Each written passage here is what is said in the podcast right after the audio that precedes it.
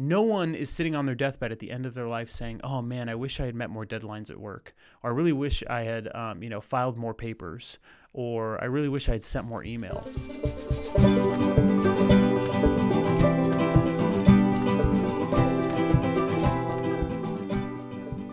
You know, most people don't know this about me, but before I was a minister, I was a cl- uh, classroom teacher. And um, I really enjoyed teaching in a classroom and my students. But um, this weird thing happened. I started going cross eyed. Yeah, it was just bizarre. So I had to leave teaching because I just I was having a hard time controlling my pupils. Hi, everyone. Welcome to episode 111. Um, we're talking about death again. We have uh, we've talked about this topic before, episode 55, this exact same topic, but it's been a long time and uh, it's been on my mind a bit. But before we get into that, a reminder to please rate and review this podcast on Apple Podcasts, wherever you're listening to it, helps other people find it. And if this episode is of benefit to you, it might be a benefit to someone else. So I, I would love and encourage for you to share it on social media. Make sure you tag us at Manna Food for Thought on Instagram or at Manna F4T on Twitter and that's a great way to share this podcast with others. You can find all of the Manna content on our website, mannafoodforthought, all spelled out.com. And you can become a financial sponsor for as little as $1 a month when you click on the Patreon tab. So we'd love for you to do that. Without further ado, joy, junk, and Jesus.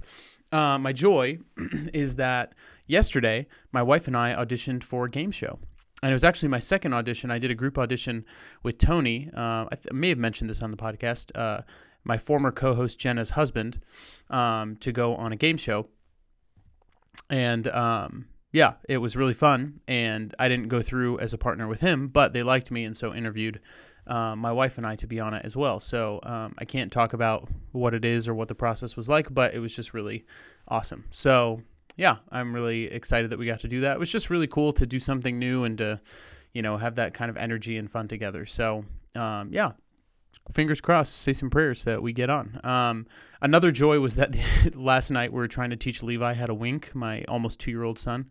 And he was just like concentrating and shaking his face so hard and squinting. And then he would just like! and then he would release and his eyes would just, both of his eyes would open. It was just really cute. So I wish I had a video to show you on an audio recording, but that technology does not exist yet. So my junk is that yesterday, Monday, uh, it's currently Mayhem Week at the Orange Theory Orange Theory gyms everywhere, which we go to one of those.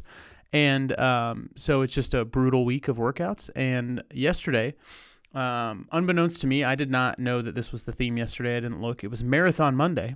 And so I usually run like maybe two ish miles, you know, on the treadmill, maybe on a really good day, two and a half.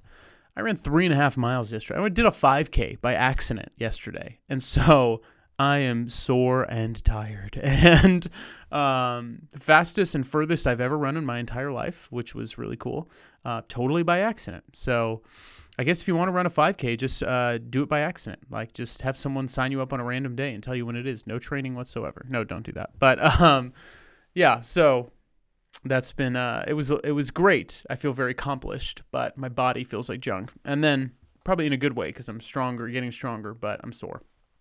And then Jesus moment was this past weekend. Um, I had spiritual direction. Love my spiritual director. He's my son's godfather as well, and uh, local priest who's same age as I am, and so uh, we just get along really well. And super grateful for him and just that time because I really just needed needed that. So I do it once every two months or so.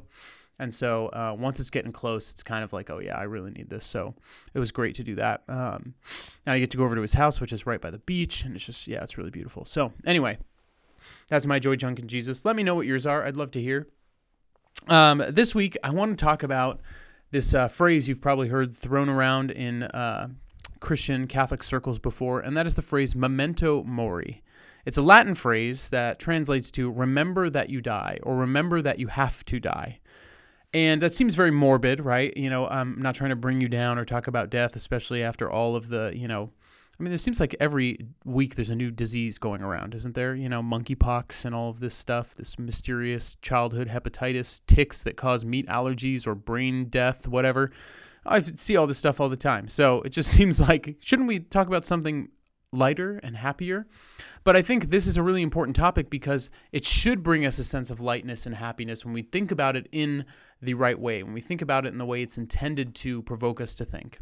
Uh, remember that you have to die. Memento mori is not a phrase to depress you, but it's a phrase to kind of help reorient you, to allow yourself to know, like, this is where I belong. This is what matters. This is how I'm going to encounter the, the Lord.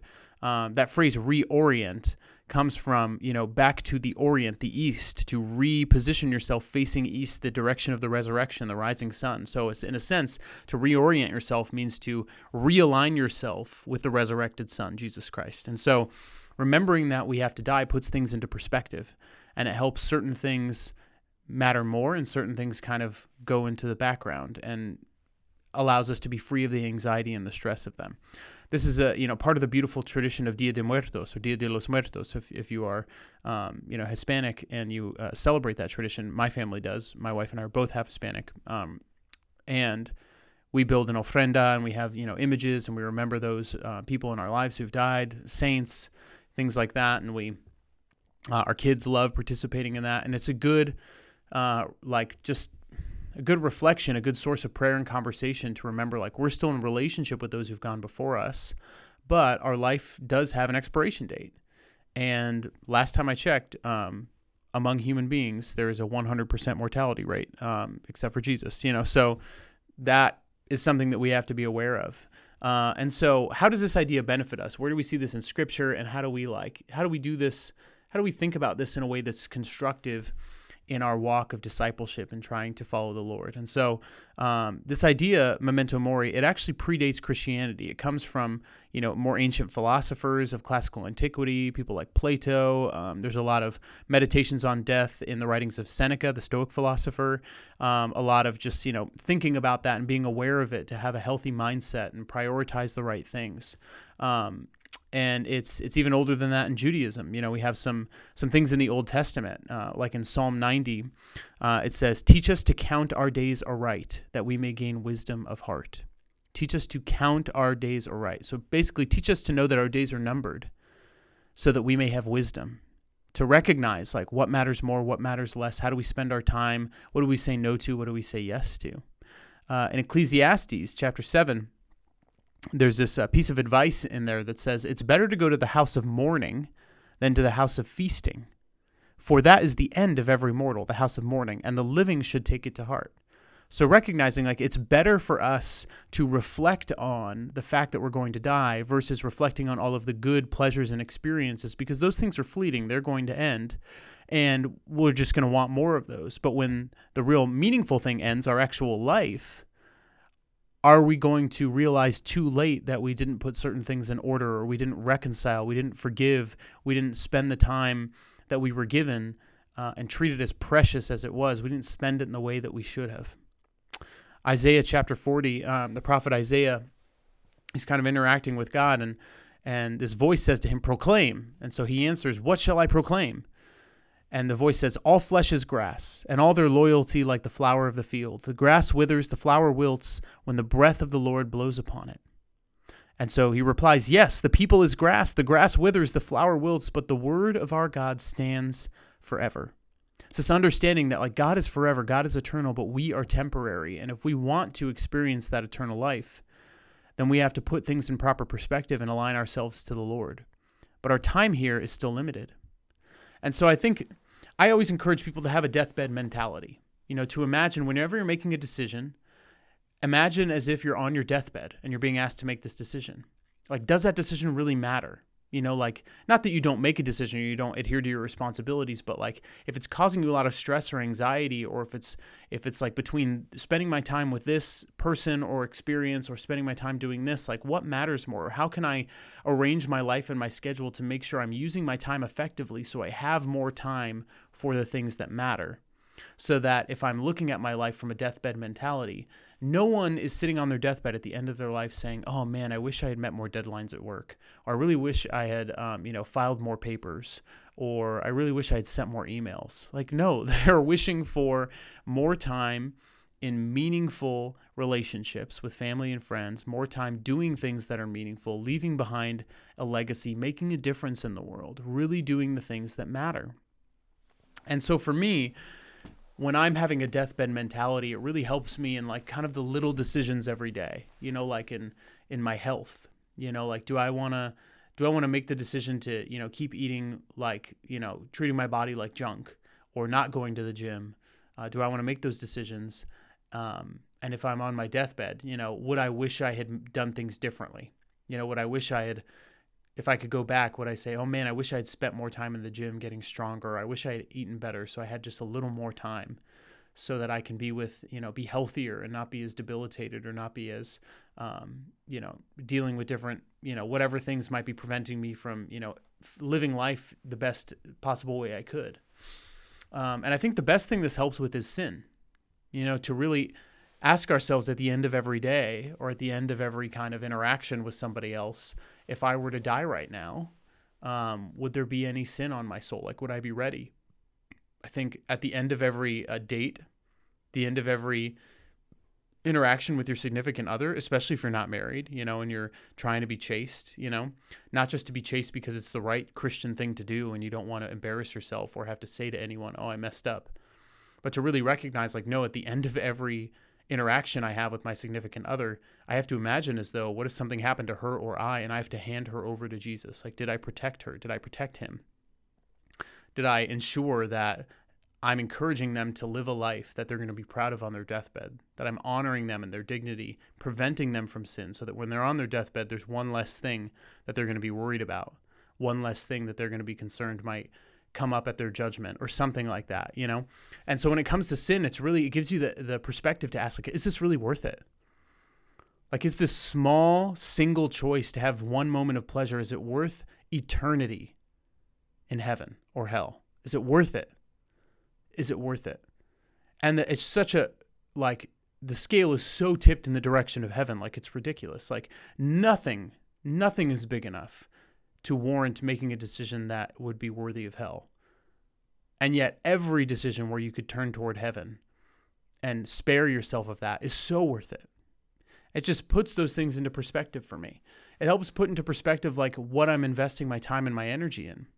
You know, when when I get kind of very routine oriented, I really like routine. It really anchors me and like helps me kind of, you know, be able to predict how the day's going to go and have a sense of stability and security and that's good, but sometimes I feel like, you know, has my life even been different for the past three months? Like, have I done anything meaningful? And I, I start thinking about, like, what are those things I used to be passionate about, or those hobbies that I don't pursue anymore, those things that I would really like to get back into, you know, playing the piano, gardening, cooking, you know, doing magic tricks, you know, whatever it is, just things that I'm interested in.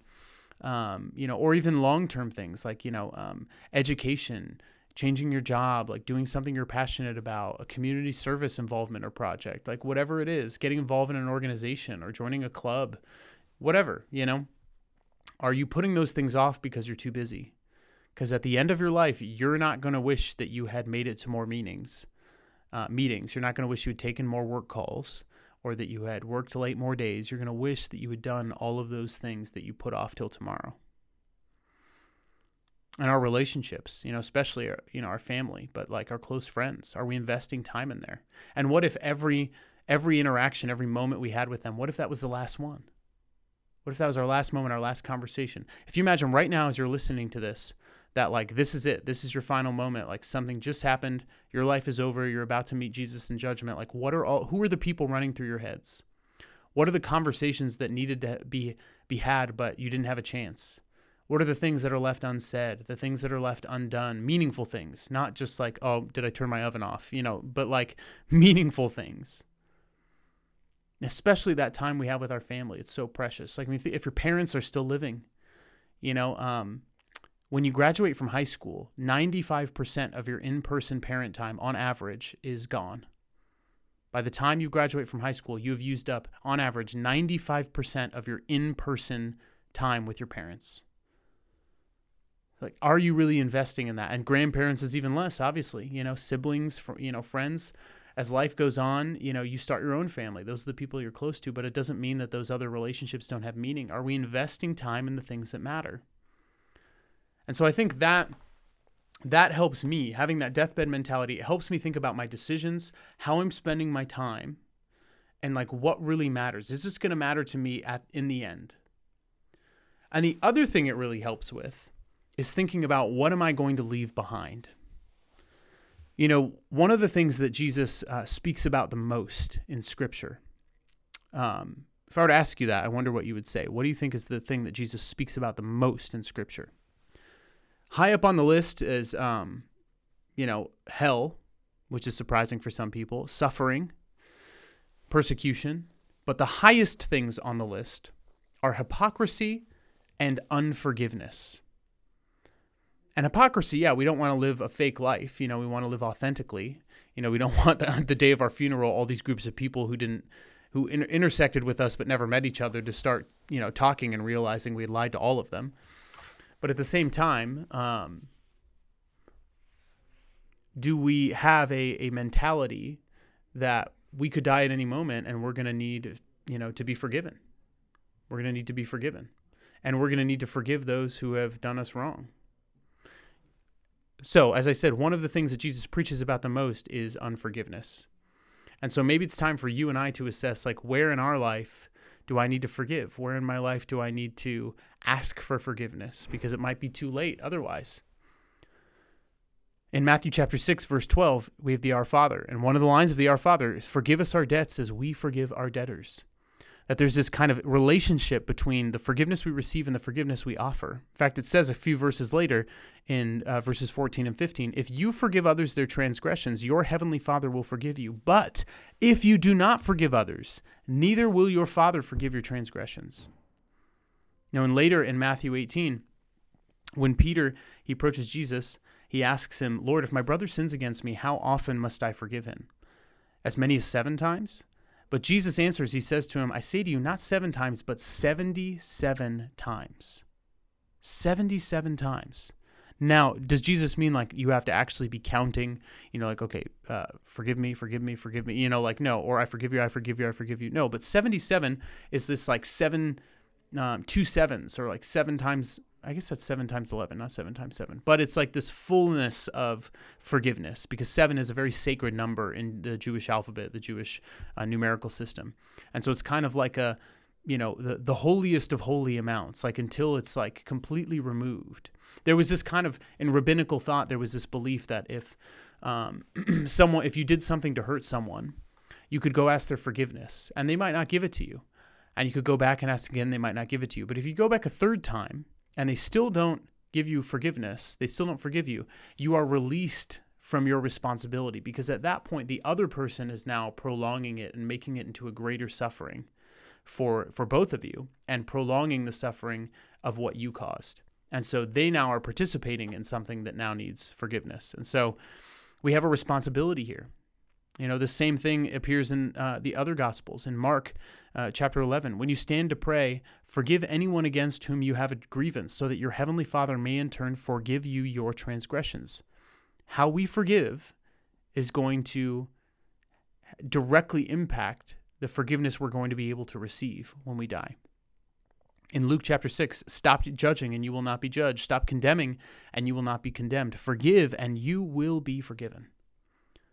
This is why Jesus speaks so frequently about unforgiveness because it directly impacts how we can receive the forgiveness of God. It directly impacts the judgment that we're going to experience at the end of our life.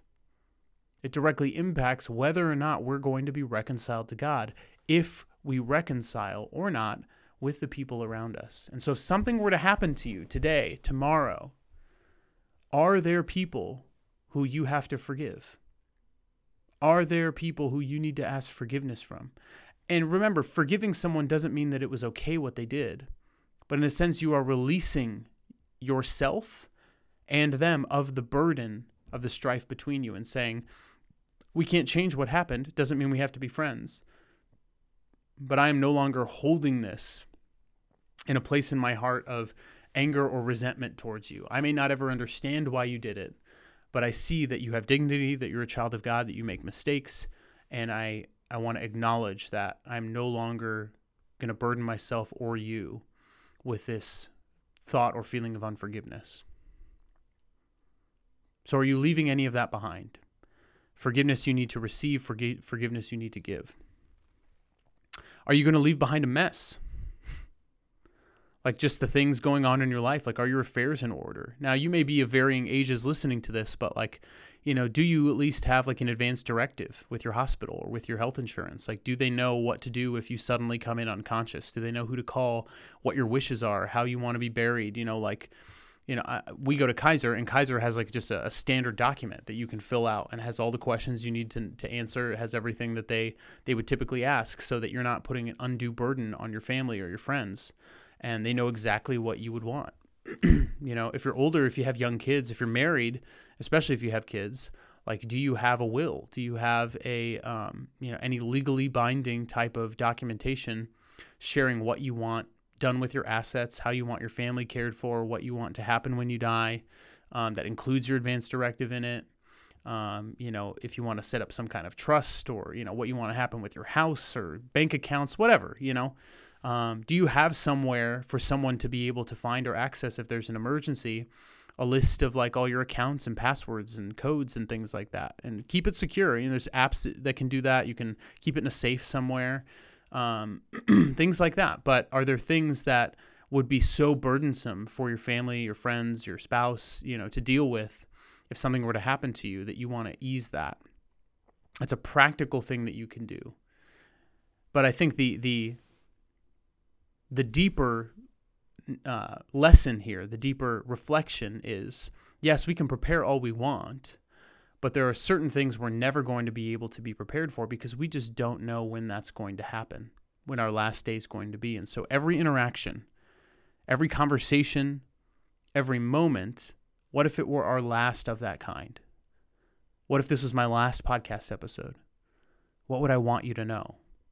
I'd want you to know that God loves you and has a plan for your life, but sin separated you from that plan and it broke us and our relationship with God. But Jesus came to die for you and he loves you so much, he wants to be in relationship with you. So if there's something separating you from that, some kind of inability for you to receive that forgiveness, this is your invitation, your challenge to come back home to him who loves you, who created you, who knows you better than you know yourself and who will show you and reveal to you the plan and purpose for your life that is beyond anything that you have ever imagined for yourself.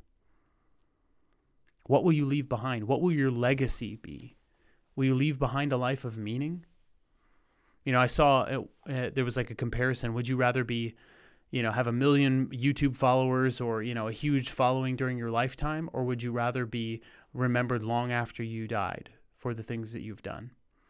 And like 68% of people answered that they wanted to be popular and known during their lifetime.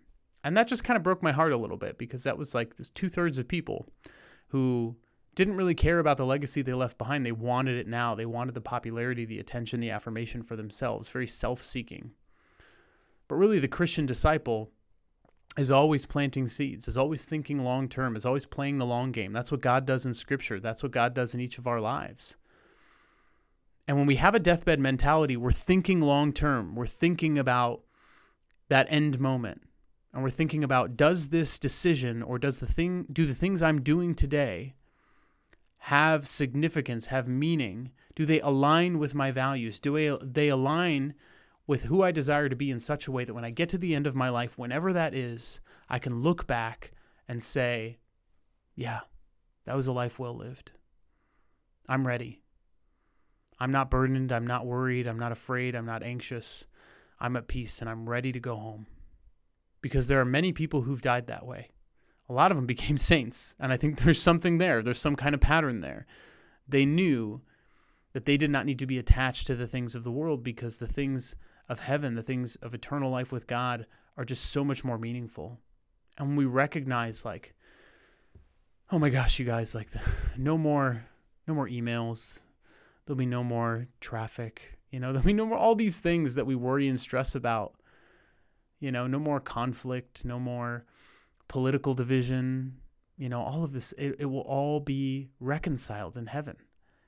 Don't you like just want that? Like, don't you just want to be there right now? Like, it just like makes me want to cry. I like want to be there so much, but it's not time yet. There's more to do. There's more people who need to know the message of Jesus Christ. There's more people we need to be in heaven with us. And so we need to really be making sure that we are using our time to the fullest effect, to the fullest degree. We need to really make sure that we are valuing the time that we've been given and using it to invest in the things and people that matter the most. It doesn't mean we're not faithful to our responsibilities or we don't do the parts of our job that we don't like. But maybe that means when you show up to the office, you get those little things done that you don't like first. So you have as much of your day as possible to invest in the things you're passionate about, not putting off things because you never know what's going to come around later. You know, if you've gotten those little annoying things done first, then you have all the rest of the time to really invest in the thing you're passionate about. And if something comes up with family or friends, you can go. You don't have all these little deadlines to meet and all this little busy work to get done. You've already taken care of it. It just helps organize our mind, our schedule, our life behind that mentality. Memento mori. Remember that you have to die. You have to die. At some point, it's going to happen for all of us. I've been thinking about that a lot, reflecting on people who are sick or suffering with different conditions. And, and obviously, I pray for them when asked and I want them to be healed. But I always think about, you know, am I or is this family or is this person even thinking about the fact that, like, if God does heal you, um, you're still going to die. You know, if God does heal you, you're still going to die. So if God heals you, there's a very specific miraculous purpose as to why he wants to do that. Some specific work that he wants to do through and within you. And I don't know, I've just been reflecting on that, that like, do people realize that? Like, or is this, are we dealing with this kind of like almost um, Christian ignorance that like prayer will work to help extend uh, life to be the best possible life it can be and just keep going on in abundance and joy? It's like, no, like life, life, a life of love is a life of sacrifice. Like there will be pain and suffering and sacrifice because that's, there are things you're willing to endure for the people that you love. But I think a real Christian, Christian, a Christian who understands what it means to have the life that we do and to um, bear that burden and responsibility. I think to that Christian, it's more, it's less about continuing on and everything being good and joyful, but it's more about meaning, purpose, and being focused on the values that God has given us, the the laws that He's given us to follow, His teachings, and making sure that our life is a life of values that are informed by those teachings, that we live a life of virtue, that we live a life for others, that we live a life of meaning. And when we do that, suddenly we exude this joy and this peace to other people that is just it's inexplainable and it's so attractive to people because they don't see it anywhere else it's not a common thing because so many people are living for the rat race. They're living just for the next 10 minutes, for the next dollar earned, for the next follower, whatever it might be. And the Christian who lives with this memento mori mindset is living on such a different plane for such a different idea or purpose that is so freeing, so beautifully detached from everything in the world that we can actually enter into the things of the world with joy and then treat them as as if okay if this were my final experience let's experience this joyfully and then i can let it go. And if god blesses me to be able to return to it to return to this relationship this person this work this whatever it is this ministry tomorrow and the next day then praise god that's beautiful and if not this is what i was called to do today. I'm exactly where i'm supposed to be doing exactly what i'm supposed to do. Is that a statement that you can say and believe wholeheartedly about your life right now? Because if it isn't then maybe there's some priorities or perspective that needs to be prayed into, reflected upon, so that you can really be considering what what carries the most meaning for you in your life and is your life aligned toward that is your life pursuing that thing this could be you know a passion a goal but ultimately it all needs to point to jesus christ i've just been reminded of this a lot in the past week because i just see a lot of people living in worldly ways, trying to hustle, trying to appear perfect or get the best, you know, or, you know, just keep chasing after things of the earth. And, and it's just, it's clearly not making them happy. In fact, it's making them miserable.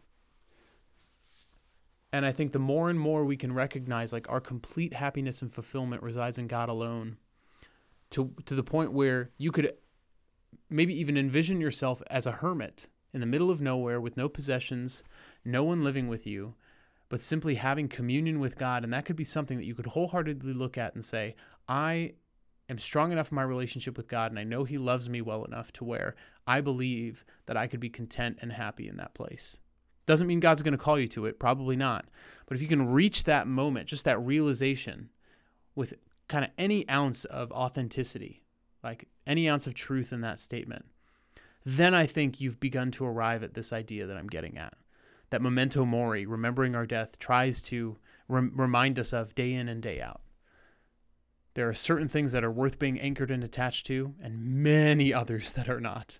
And yet, our life, typically in the secular, westernized, individualistic world we live in, is mostly consumed and obsessed with the things that ultimately don't matter. So I pray that this could be a litmus test for your life right now.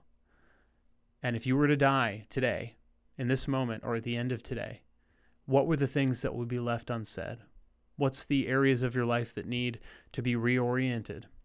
What are the people in your life you need to forgive or ask forgiveness from? What are you going to leave behind? What mess can you begin to clean up? How can you really consider the legacy you leave behind? And is it for others or are the things that you're doing, the way you're living your life, is it more self seeking than serving? I pray that you will consider that and reflect on it. I pray that I will be able to do that. I'll challenge us all to, to live more faithfully to God and all He's given us, and to remember that one day it will be will be the day that we are on our deathbed. And so we hope that that day will not be one of stress and anxiety for us, but one of peace and recognition that we've done all that we can do. We've faithfully answered the call of God, the mission He's placed on our hearts, and that we're ready to go home. And every day between now and then will be days lived making decisions that glorify God and that bring peace in that moment, that final moment. That is all I have for you. I'm praying for you. Please pray for me. And until next time, I will see you in the Eucharist. God bless.